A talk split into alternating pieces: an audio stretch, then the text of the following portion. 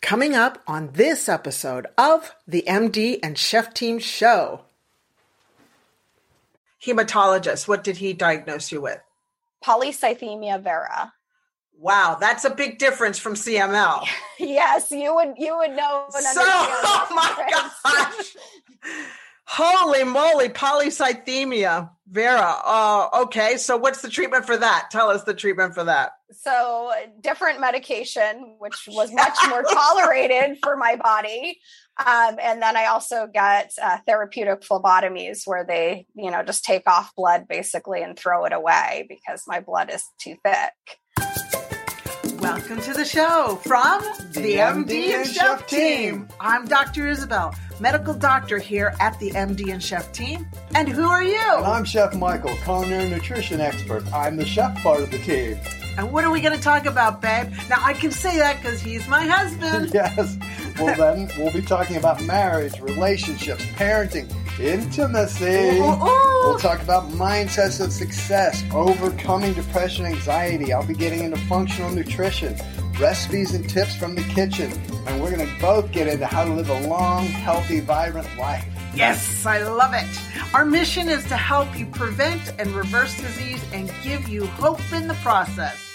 Oh, Oh, yeah, yeah, we, we like, like to to have have fun, too. so let's, get, on with the show. Hello, Lynn. How are you doing? I'm doing really well. How are you? Great. Where are you coming to us from? I live just outside Portland, Oregon, in a town called Oregon City. Mm, good coffee in Oregon. Yes, definitely. Eat And- the West Coast, Seattle, and Portland. Good coffee. Have you lived there all your life? I haven't. I actually grew up in Idaho. And then when I graduated from high school, I moved to Oregon to go to college. And then I moved to California. And then I came back to Oregon after I was done with uh, grad school. So you, you love it in Oregon. I do. It's, I love the ocean. I love all of the beautiful trees. Now, are you closer to the ocean than um, than any of the other cities? I'm not familiar where Oregon City is. Um, we're about a little over an hour drive over to the ocean. So not Oh, super great. far. Good, good, great. Well, I, you know, as you know, I'm here in New Zealand, Yes. and I Yeah. thought, how about if I introduce you to our listeners and we can share your story because I love to hear your story. Is that okay? Yes, definitely. Awesome. Welcome, everybody. I'm Dr. Isabel, your host at the MD and Chef team. And today we have Lynn DeMastro Thompson, all the way from Oregon, United States of America, where I used to come from, but now, you know, hey, home is anywhere you live, right, Lynn? Yes, totally. and New Zealand looks absolutely beautiful. yeah, it's a little frosty today, but that's okay. We're in winter, which is kind of crazy, isn't it? Yep, it's always interesting the opposite weather, you know, the opposite time of the year with the Yeah. hemispheres. Yeah, it is crazy. Well, I'm just going to share a little bit about your story, okay? And then you Sure. will take it from there. So, Lynn DeMastro, Del Mastro Thompson is a mind body medicine practitioner using the healing systems of Body Talk and Body Intuitive. She's also a speaker and author of the Amazon bestseller Strong Work, Girl. You are not your diagnosis. Yes, so true. Lynn holds a master's degree in somatic psychology and has completed additional specialized training in biofeedback therapeutic yoga. I'd love to learn more about that and Reiki. Or is it Reiki? Is it Reiki or Reiki? I think it's Reiki is how I've always heard it. Ah, tomato, tomato, huh? Right. After being diagnosed with leukemia at the age of 25, oh, you've got to share more about that story in a little bit, okay? Because that's yes, so important. sure. Um, Lynn became passionate about sharing with the world her message that just because a doctor has said an illness is chronic or incurable doesn't mean that it has to be a life sentence, and that Western medicine isn't the only approach to healing. Amen. When one explores other holistic options, true healing rather than symptom management can occur. Through her one on one work with her clients, Over the past 10 years, Lynn has helped hundreds of women reclaim their lives and health after receiving a life changing health diagnosis. Many of her clients have been able to decrease or eliminate certain prescription medications. Yes. Yes. And of course, you're doing that safely. I know you're doing it safely, as well increase their energy and stamina. Welcome, Lynn. Thank you. I'm excited to be here. Thank you. Do you have your cup of, do you drink coffee? I actually don't. We were chatting about coffee, but I, caffeine and I have never been friends, even since I was like young. I'm always very sensitive to it. So I'm sipping on some water, which is oh, always good for us. yes, always. I forgot my water this time. I was kind of like in a dash to get here. Okay, so can we can I ask you tell me what happened at 25? Yeah, definitely. So I was kind of cruising along in life. I had gone to grad school to pr- pursue a PhD in history right after I graduated from college. And so I was kind of, I think, three years into that process when this all happened.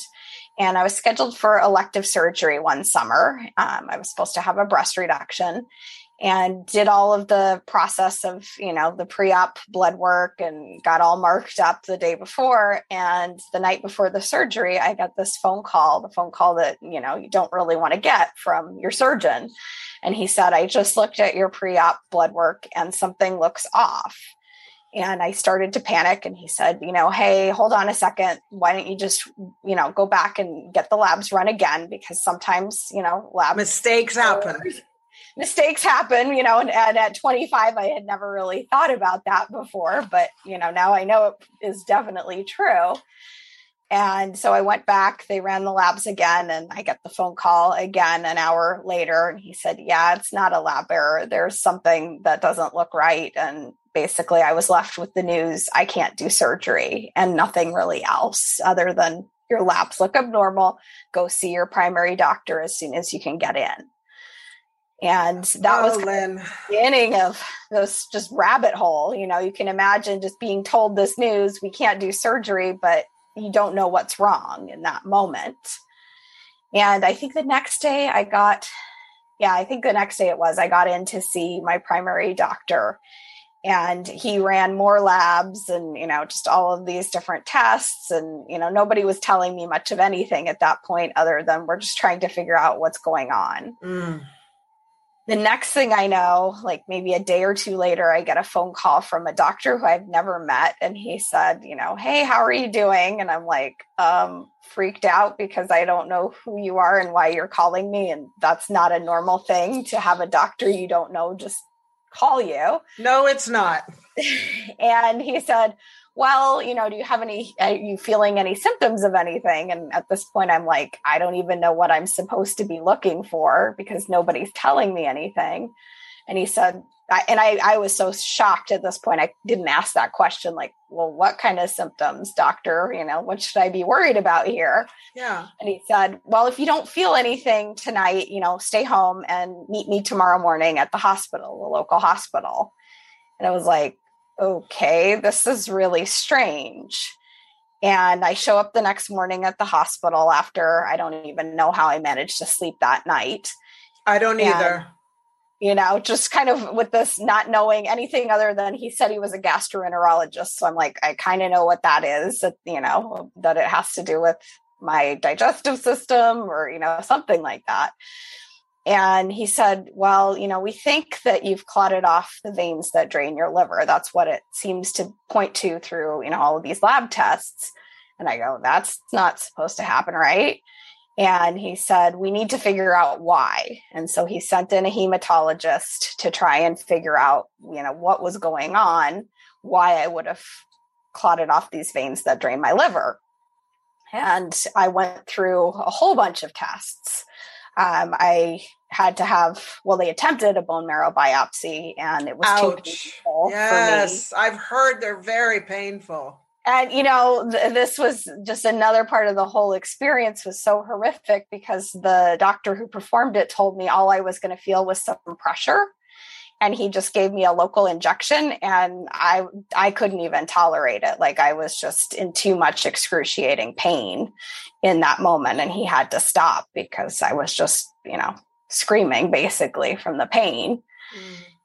and so you know I fast forward through all of this of you know i'm in this hospital they they figure out that i've clotted off these veins and the next step is also to figure out, well, how do we get these open? Because this is not good. Like my belly actually at this point started to swell up, and I had a bunch of ascites, a bunch of fluid mm. in my belly. So I started to look like a pregnant woman, even though I was not pregnant. Not fair not fair no. And so they sent me to a different hospital because they said you know we think we know what needs to happen here. We need to you know balloon open these veins but we've never done it. This is a smaller hospital.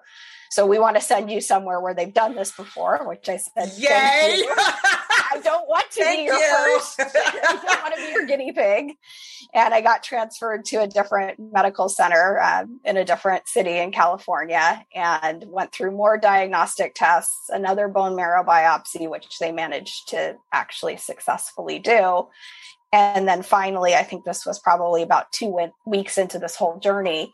Uh, they came the the team leader the doctor came in and said you know we, we have a diagnosis for you. And he said we believe this is chronic myelogenous leukemia. Mm. and just terrifying you know to hear those words like the word leukemia nobody wants to hear that from a doctor's mouth. No so heard that news and then immediately my mind started to race. I still remember the thought process of like do i am i going to need chemo? Like what does this mean? Do i have to have like a bone marrow transplant? Like all of the things that you kind of have heard that relate to leukemia you start kind of down that rabbit hole mentally and he he quickly said no you're not going to have to do those particular things. We're going to give you this medication that's like a newer medication that targets what they believe is the genetic abnormality that causes CML and so you don't have to do chemo. We're not going to do a bone marrow transplant on you and that was kind of where it was left you know that that night of like you're going to get to go home we're going to send you home from the hospital you'll go back to the town where you live and the doctor will follow you who saw you in the hospital and i was like oh great this guy who told me i was only going to feel some pain or a little bit of pressure you know mm. when when he tried to do a bone marrow biopsy he's now my doctor mm.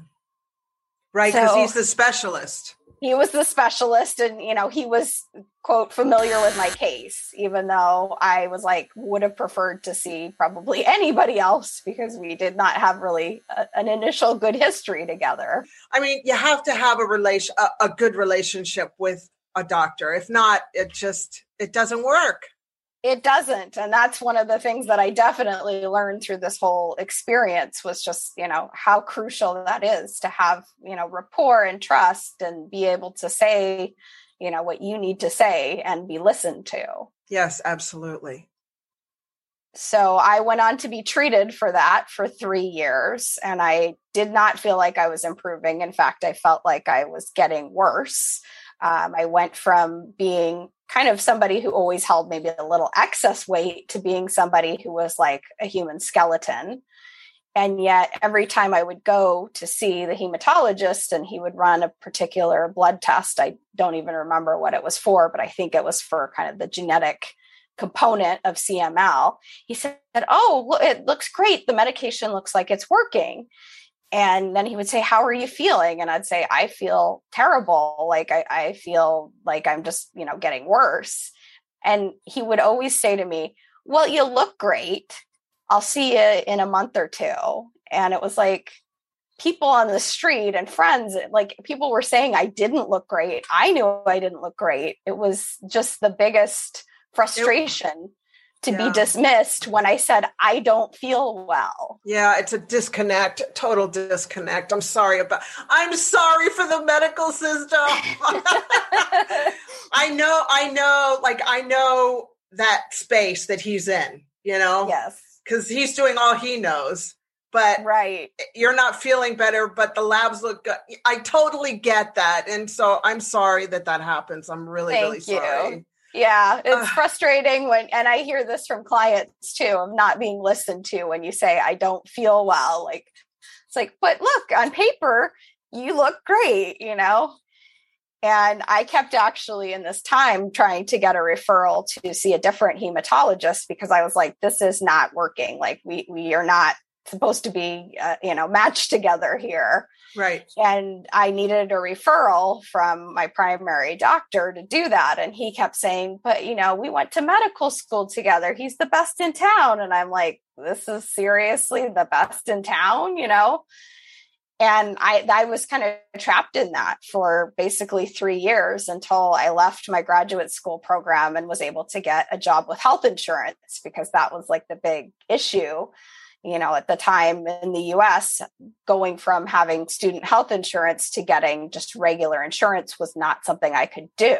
Mm. So I had to find a job that would give me insurance so then I could leave the program, even though I, I knew for probably at least a year or two I wanted to leave the program I was in. So it was the web of insurance and, and, you know, his uh, primary doctor who, you know, really believed, and I know in his heart he believed he was a good doctor, but it was again, like that disconnect of not being listened to. Yes. And that is a key, key point is make sure that your doctor is hearing you. And if not, go find another doctor. You have that, you have that power. You got to be yes. the CEO of your health. So did you find a good doctor? I did, yeah. So once I left and I got new insurance and I got a new primary doctor who wasn't part of the student health system. Um, and I said to her in my very first appointment, Hey, I don't like this hematologist. We're, we're not a good fit. Can you refer me to somebody else? And she said, Sure. Here, you know, took out a piece of paper, wrote a referral to a different doctor. And in my first appointment with the new hematologist, I brought in a stack of records that must have been, you know, two inches thick. Mm. And he starts flipping through them and he goes, I don't think you have CML. I think I think it's something else. I was like, what I had known, I think intuitively for three years was something was off. And I just wanted somebody to help me figure it out. And right. he, he helped me figure it out. And I believe he was part of, you know, had I continued down that path, I don't know, I might not still be alive. Well, I applaud you for taking control, girl. Thank you. I mean, it takes a lot of courage and being bold and courageous to just go and do that. And so I applaud you for doing that. Thank you. Yeah, it's one of the things that I've become so passionate about teaching other people too, because I think there's this impression, you know, that doctors are infallible or you know that that we don't make medical mistakes. And then if you do look up statistics of how frequently you know medical error happens it's like whoa yeah, you know it's, know. it's, not how we want to think of things. No so so what did what did they die so what did this new hematologist what did he diagnose you with? Polycythemia vera Wow, that's a big difference from CML. yes, you would you would know. so, oh my gosh! Holy moly, polycythemia, Vera. Uh, okay, so what's the treatment for that? Tell us the treatment for that. So, different medication, which was much more tolerated for my body. Um, and then I also got uh, therapeutic phlebotomies where they, you know, just take off blood basically and throw it away because my blood is too thick.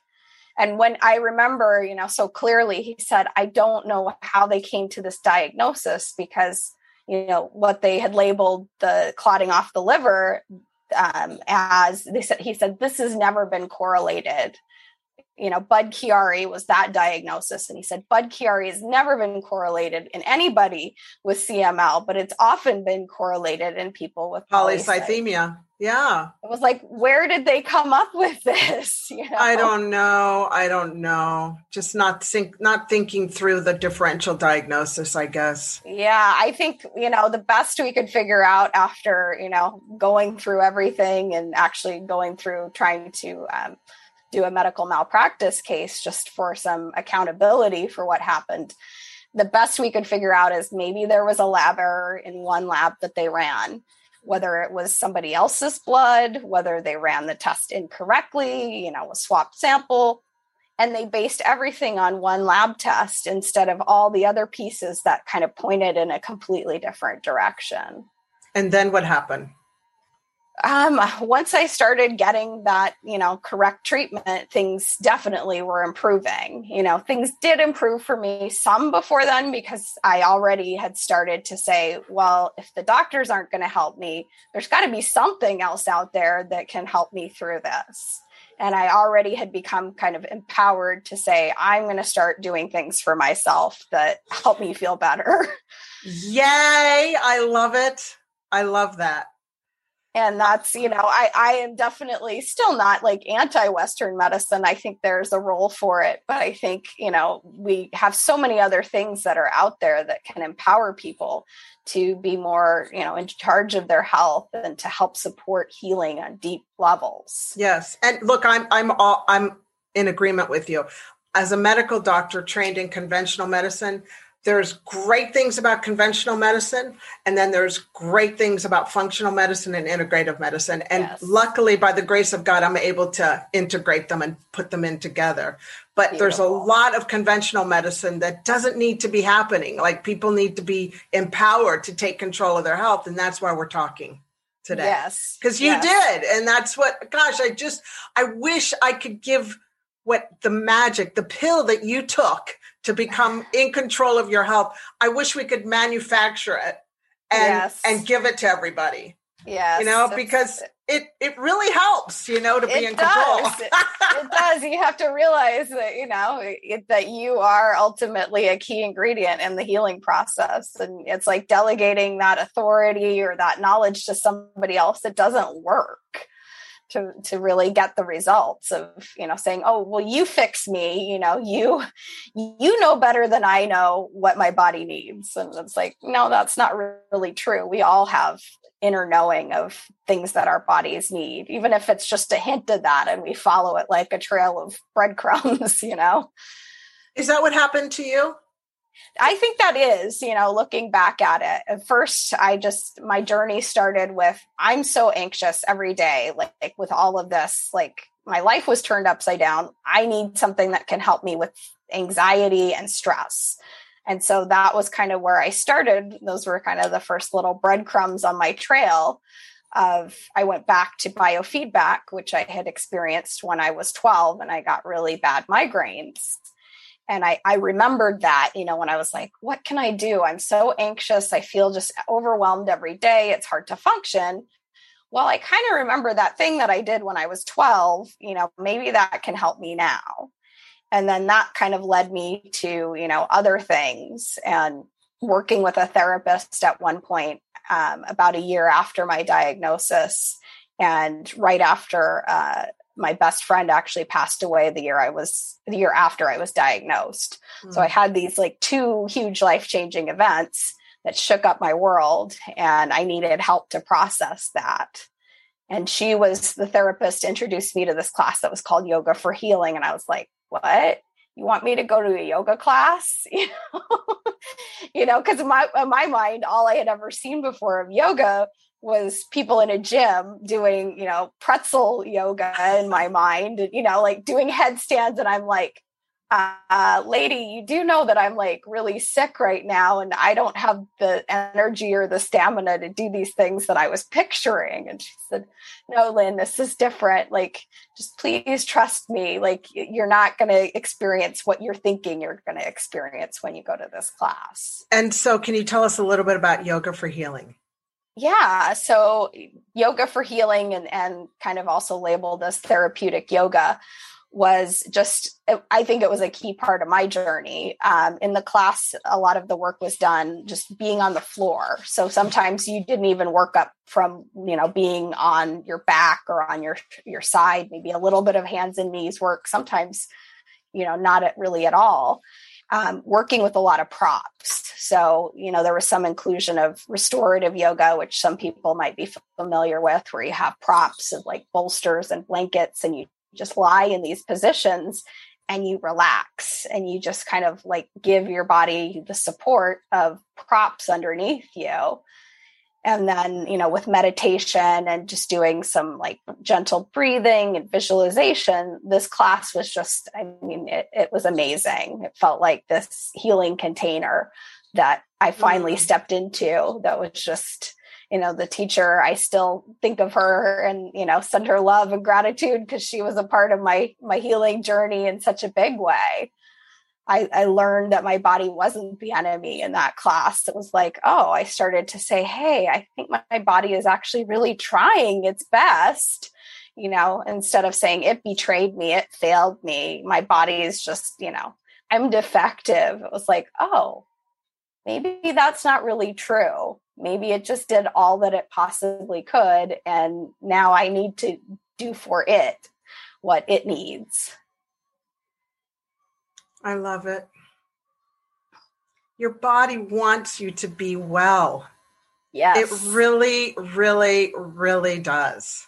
It does. Yeah. I, I think that's, you know, such a hard thing sometimes when you're in the midst of a health crisis to not feel, you know, betrayed or let down or like your body is, you know, mis- malfunctioning or whatever.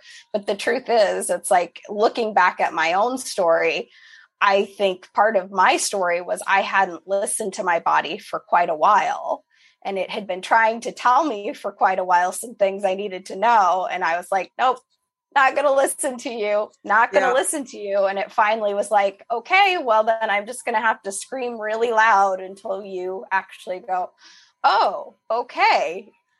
Okay, I hear you now. yep, not make excuses because when I was struggling, you know, initially in, in grad school, I was always like, well, grad school's supposed to be hard. I'm supposed to be unhappy. I'm supposed to be stressed. Like all these silly stories that, and, you know, beliefs that I bought into that, you know, I couldn't live a life where I was supposed to be happy. Pretty crazy. It, it, it boggles my mind to think how we start thinking like this and then just continue to to bring to allow every thought we ponder on every thought. And if it's negative we don't we we are not taught to kick out the bad thoughts. Like we don't have to we don't have to think on every bad thought. We can actually go no that's not what i believe. I believe this about myself. It's and that's what i love about your journey is you've done that. You're like okay i'm taking control. I'm going to start changing the way i think. And and you did. And look at you now Yes, yeah. And I fully believe, you know, our minds are just such a powerful ingredient in that healing journey. You know, I geek out on stuff like placebo studies because when you think about it, it's like, wow, isn't that pretty amazing that, you know, people get as good or better results from just believing that they are getting something that's going to help them than Believing. actually taking something. It's the belief. Yes, belief. Believe. believe, exactly. and you don't need a sugar pill to believe. You just need to believe. That's right. So I'd like for you to talk to you talk to us about epigenetics and how that affects our health. Yeah, definitely. So I've become really fascinated with this topic of, you know, we've been for years and years told that disease is you know bad genes and it's like all these things run in our families you know it's like oh if you've got cancer in your family well then you're probably going to get cancer. How empowering is that to keep hearing that message? So you know in the last i think when did the human genome project start? In like the the 90s 1950s 1960s okay so kind of I think un- I think I forget off the top of my head. I, I know that, that the Human Genome Project that was more the 90s where they actually started to to map out the gene like sequencing genes because one of my teachers actually worked on the Human Genome Project. Yeah.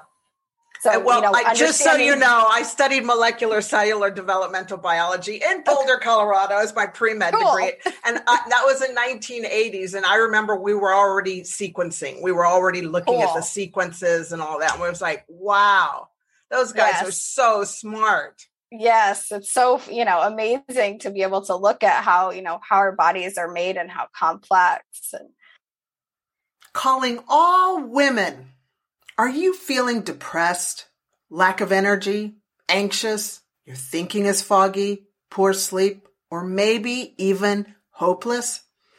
You know there is a better you to present to this world. Hey, it's me, Dr. Isabel. And wow, if any of this sounds like you, I get you. I have been in this place and I've overcome those negative feelings. That's why I've created the free and private Facebook group called the Bossy Brain Solution. Yeah. Would you like weekly coaching to help you become your best self? Come and see for yourself and be empowered by the other women who want to shine their best light in this world. The link is in the podcast description, or you could search for the Bossy Brain Solution in Facebook groups. It's private and free, so come and join us today and know that there is hope. And I encourage you to remain unstoppable. And now back to the podcast. And so, you know, this understanding of epigenetics is more about rather than, you know, your genes themselves, your DNA being what's defective, it's like how our genes are turning on and off. So I always think of epigenetics. It's kind of like the recipe book analogy works for me really well to kind of understand a complex idea. So, you know, if you think of your DNA and every single cell in your body has the same DNA, right? But how does like your how do your muscles know what part of that code that they need versus like maybe your liver needs a different part of that code? And the answer is you know there's these markers on our genes that let us see the the recipe so to speak or not see the recipe if it's not needed. Mm. and and so that's what they started to understand you know with doing this the human genome project. You know i think they thought there were going to be like billions and billions of you know pieces of genes and actually it's it's much smaller than what they thought. So it's like how does this all work? Because we're hu- you know humans are complex. And with this understanding of you know turning genes on turning genes off then they started to realize oh well what makes these these recipes sometimes get baked incorrectly so to speak. Mm-hmm. and that's really has more to do with you know our lifestyle factors our environment so, you know, we can look at the role of toxin exposures and how that affects what's going on with our genes. We can look at what we're eating. That's such a huge one, you know, that that we have a lot of control over. What are we doing with our bodies? Are we sitting all day or are we making time to move our bodies and exercise? Um, the role of trauma, the role of our beliefs. So, like all of these things that are much more in our control. I mean, toxins, there's some components we can't completely eliminate. You know, there's toxins in the air that as individuals, we can't be like, goodbye, I, I you don't exist anymore. I wish. I wish. I wish. Magic wands, but you know, away, away. we can choose not to, you know, buy a bunch of toxic cleaning products and, and use those in our house. You know, we can make better choices that will affect what's happening with our genes. And really, it's, I think Bruce Lipton likes to say it's only 1% of all disease is caused by the actual genes themselves. And the rest of it is all this, this lifestyle piece that's and one of the more. big one of the big lifestyle pieces that we're seeing around the world right now is type 2 diabetes i mean yes. so many people have the gene for type 2 diabetes and they're expressing it because of the lifestyle choices they're making but right. if they did if they did you know it's kind of like a stamp on the on the on the dna oh okay yep now i'm going to start you're doing this well then i'm going to start giving you type 2 diabetes but if you don't do this and take it away then that gene isn't expressed. Exactly. And exactly. you don't and, you don't have to have type 2 diabetes. You can right, actually reverse, can reverse it. it. Yeah, yeah. exactly. exactly. I mean, that's one of the things that's so frustrating too is sometimes, you know, I don't most doctors don't talk about that. It's like, oh, well, you just need this medication now. You have type 2 diabetes and it's not like well, if you actually change what you're eating and you change how you're moving your body, you know, I know plenty of people who have reversed it and don't need a pill to control the the problem. I've had patients that have reversed type 2 diabetes in 2 weeks and wow. gotten off all their insulin. 2 that weeks. Is, that's awesome. But that's their choice. It's they took that magic pill that you took. Right. Like I'm going to be the boss. exactly. I make the choices of what I do with my body. I choose what I put into my mouth to eat. I choose how I move my body and, and not just, oh, I choose to take this pill that kind of puts me, you know, in the passenger seat just going along. Okay. I got type 2 diabetes now, you know. This is this is what I'm doing. And that's an easy seat to be in for yep. people it takes work. It takes work to take control. I wanted to ask you talk to me about um, a few simple things that we can do to take back our health. Yeah, definitely. So it really kind of rolls right into what we're talking about. You know, the first one, just thinking about these different lifestyle factors that we have control over. So, you know, thinking about the food that you eat, um, one of my favorite people to listen to these days is Shawn Stevenson. He has a great podcast that I love. And he says, Remember, every cell of your body is made up of the food that you choose to eat. So, you know, do you want all of your cells to be made up of junk food or processed food? I certainly don't. You know, I want my immune systems to be made up of like real foods so that they're healthy and they're strong. Mm-hmm. So, you know, go through those things and kind of make some small incremental adjustments because I think that's the other thing that people often get overwhelmed. It's like I listed off all these areas and you go, so I have to change my diet. I have to like change how I clean my house. I need to exercise and you know, blah, blah, blah, blah, blah. All these this list of 50 things. And you go, well, that's too much. So it's like pick one area and go, okay, what can I do, you know, to make some baby steps and just keep building. That's the word, baby steps baby, yep. baby, baby steps because after a year, it won't be a baby, it'll it'll be a habit. You know, right. you're, those baby steps. You'll have made a huge leap from where yeah. you were just by baby steps consistently. Yeah, consistent baby steps. Have you ever read this book, The Slight Edge? I haven't, but it sounds like it would be awesome. it's a really good book. It's about the bottom line is how we think and what we do affects our life every day. So True. we're either going to go up, you know, forward and up to our next best level self, or we're going to go down and crash based right. on little tiny steps that we make every day. The slight edge. I think I've read it three times. I'll be reading it again this year just because it's constant. Yes. It's just, you just got to do constant course correction. Right. Yeah, I know. I've heard, you know, even just that 1% change of direction. It's like if you think of a ship, you know, taking like 1%, you know, turn of course yeah. over time, that you're in a completely different place. Even though at first it's like, oh, that's just like a tiny little to one yeah. side. Yeah, so just a little baby step. So I want to, for all the listeners, let's underline, bold, and enlarge with an exclamation point baby steps yes. every day. Baby yes. step hashtag baby steps every day. yes, yes. Yes, because it's less overwhelming, right? Our brain when we when we go, oh, I got a list of 20 things I'm supposed to do differently. No, thank you. That's too much, you know? and it's too much to keep track of. You're like, oh, now I've, you know, I've got this thing and that thing. And, you know, we already have a lot going on in our brain. But it's like, okay, if I'm just gonna say every day I'm gonna like increase the amount of vegetables I eat, you know, I'm gonna do that for a month. That is Love that. what what's the other what's another step that they can take?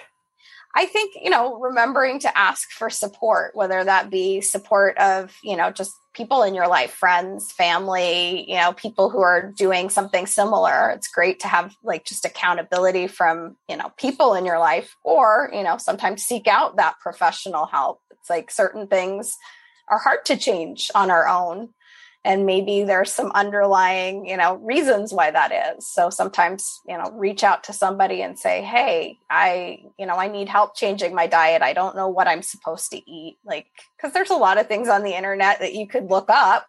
And then you can also go i don't know. Is this true? Is it you know is this bad for me? There's five articles that say it's bad and then there's five articles that say it's good. That might be helpful to seek out you know somebody who's an expert and say and well, that you trust Right. Right. Yeah. Develop that relationship with somebody and say, you know, look at their credentials, look at how they've helped people overcome what they've overcome. And then, yeah. you know, say, hey, can you help me figure out, like, should I be eating this or should I not be eating this? For my personalized healthcare plan, you know, because everybody's a personalized recipe. Yes. Yes. It's no, you know? there's no one size fits all with everything. No no. You know, we we are unique, and you know, one person might thrive on one thing, and somebody else that might just be completely detrimental for their mm. well-being. Yes. Yes. Um. So this ancestral talk, where there's so much ancestral trauma, you know, that yes. we've been hearing. Can you explain to our listeners what is ancestral trauma and how does that affect or play into our health challenges? Yeah, definitely. So that's kind of where more, you know, the ancestral influences our health rather than, you know, the idea that it's bad genes. So, no, everything our ancestors lived through, whether they lived through wars or famines or, you know, just personal traumas like, you know, losing a child or something like that, their bodies kind of remember those stories and they actually make changes sometimes in how those those markers those epigenetic markers go on and off.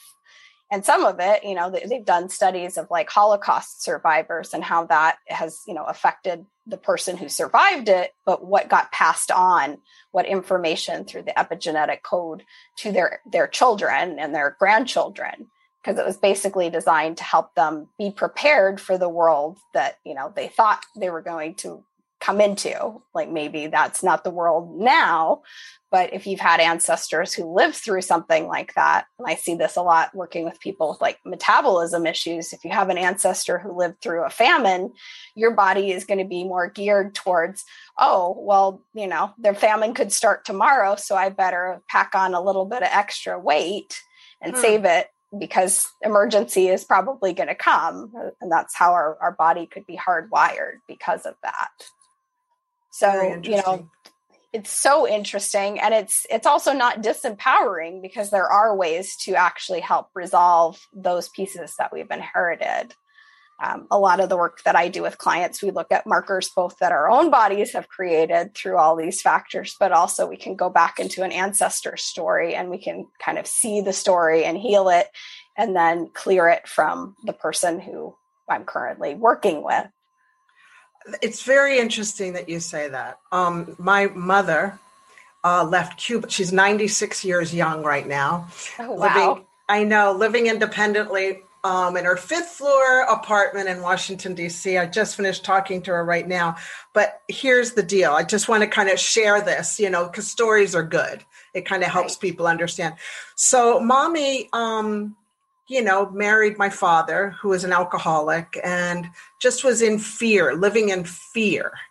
Yes. The whole time. And um, she ended up leaving daddy after 26 years but she just was always in fear. She she's she would never say it, but she suffered from anxiety. Sure. And and I grew up in that and it passed on to me. You know, I grew up with that gene of anxiety, you know, that's yes. and I, and I lived in it and just like like right now I just finished before I called you, I always like to talk to mom every day, you know, a little bit and in Washington DC it was raining and thundering and mom said, I have to hang up because it's thundering. Mm. So, in her mind, the fear went off. I'm going to get electrocuted. Yeah. Now, I'm not, I love my mom and I just respect where she is, and I'm not going to try and change sure. her, but I'm not going to say, Mom, come on. I don't know of anybody that's been electrocuted through the phone. Have you? yeah. no, but, but, you know, in her mind, it makes sense on some level. And you know, at 96, sometimes we just have to say, like you said, that's where they're at, and step away from that buffet. So that's yeah. what I did, and I said, "Okay, mom, I'll call you and talk to you later." But and as a result of mommy's upbringing and what she went through, World War II and daddy and all that stuff, then I my you know my my sister and my brother and I have had to overcome anxiety. Yes. Yeah, yeah. So, so, and luckily, hopefully, by hopefully, I've I've taught myself so that I can help my daughters so that they don't experience anxiety. But they've experienced anxiety and, and they've had to learn on their own. So it is very in- interesting and it's empowering to know that just because of our ancestors went through something, we can actually overcome it. We can actually say, no, this is not going to play in our part. Have you found that? Is that what you say to your your people? Yeah, definitely. You know, in, in, the work that I do with the tools that I have in both body talk and body intuitive, it's it will come up sometimes that okay, there's an ancestral story of, you know, somebody who lived through a war or fought in a war or something like you know very traumatic and we mm-hmm. see the ancestor story and we see kind of where it's showing up in the client um, you know maybe it's affecting like their adrenals and their cortisol production. So they're constantly in you know too much cortisol and that's not even you know from their own story. It's just because they were prepared by some ancestor you know in the past for danger danger danger we can clear that. We can address whatever that epigenetic change that was inherited from the ancestor and it totally can shift for somebody. It's like oh wow now i don't feel like i'm constantly on edge and constantly in danger. Beautiful beautiful lynn. And do you work do you do i'm sure you work with the limbic system big yes Oh yeah. yep, yep. Got to work with all parts of the brain and the endocrine system. And yeah. Can you share with our listeners, you know, a couple sentences about the limbic system and why it's such a big deal to take care of it? yeah i mean the limbic system like our amygdala lives in that part of the brain so it's it's always determining you know are we in fight or flight are we not in fight or flight you know do i do i need to be on high alert and ready to run from the danger or fight the danger most of us are living in that right? A lot of the times it's like we're stuck in fight or flight even though maybe the stress that we're dealing with is you know people cutting us off in traffic. Well that's not likely to kill us unless they're driving like a crazy maniac you know, but just somebody cutting you off or, you know, your boss being just kind of not a nice person to deal with, that's not going to kill you. Yet your brain is reacting to it like, you know, I've got to be ready to fight for my life. And if we don't come out of that, if we don't switch into, you know, parasympathetic mode, it's really, really hard on our bodies. And the parasympathetic um, part of the of our system just helps us be in mellow mode, you know, kick back, sweet, she'll be right, mate, I'm safe. Yep, exactly. Which is, which is a good place to be most of the time. Our adrenals love that, right? Yes, yes. It's a much better place to be. It's like life feels pretty good instead of like looking around waiting for that tiger to jump out of the bush all of the time. how are you doing now, Lynn? Tell us how is how is your body? How how does how's your mind? How's your health? my health is definitely a lot better. You know, I, I taking control and and doing all of the things that basically you know i did in my in my description of kind of that journey and then kind of once i found this healing system that i that's now kind of the primary thing i do has been a total game changer you know i i actually my spleen was enlarged because of the polycythemia vera, which is kind of a common thing you probably know. And um, through working with one of my teachers and mentors, like at one point, my hematologist uh, kept feeling my spleen and she's like, it's smaller than it was. Like, what's happening? and it was just this funny thing to look at her face and go, you didn't agree to take that new medication I wanted you to go on, did you? And I said, no, I, I didn't feel like that was something my body wanted me to do. And my spleen still shrunk, you know? She's like, how is that happening? yep. Power of our mind. Yep. I know. See, it's people like you, it's patients like you that will help change conventional medicine because yes. doctors will realize there's something more. I'm going to start investigating.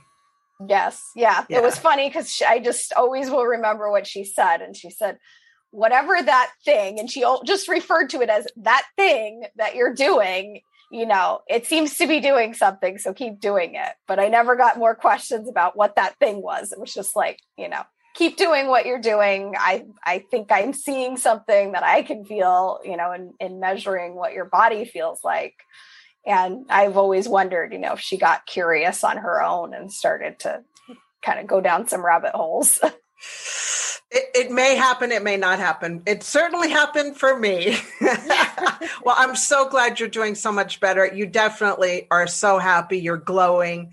I love your energy. It's just beautiful. Thank you. Thank you. I've enjoyed getting to chat with you. Your energy is lovely as well. Thank you. Um, so, three action steps before we go. Can you give us three action steps for our listeners so that they can implement and get a get wins right away?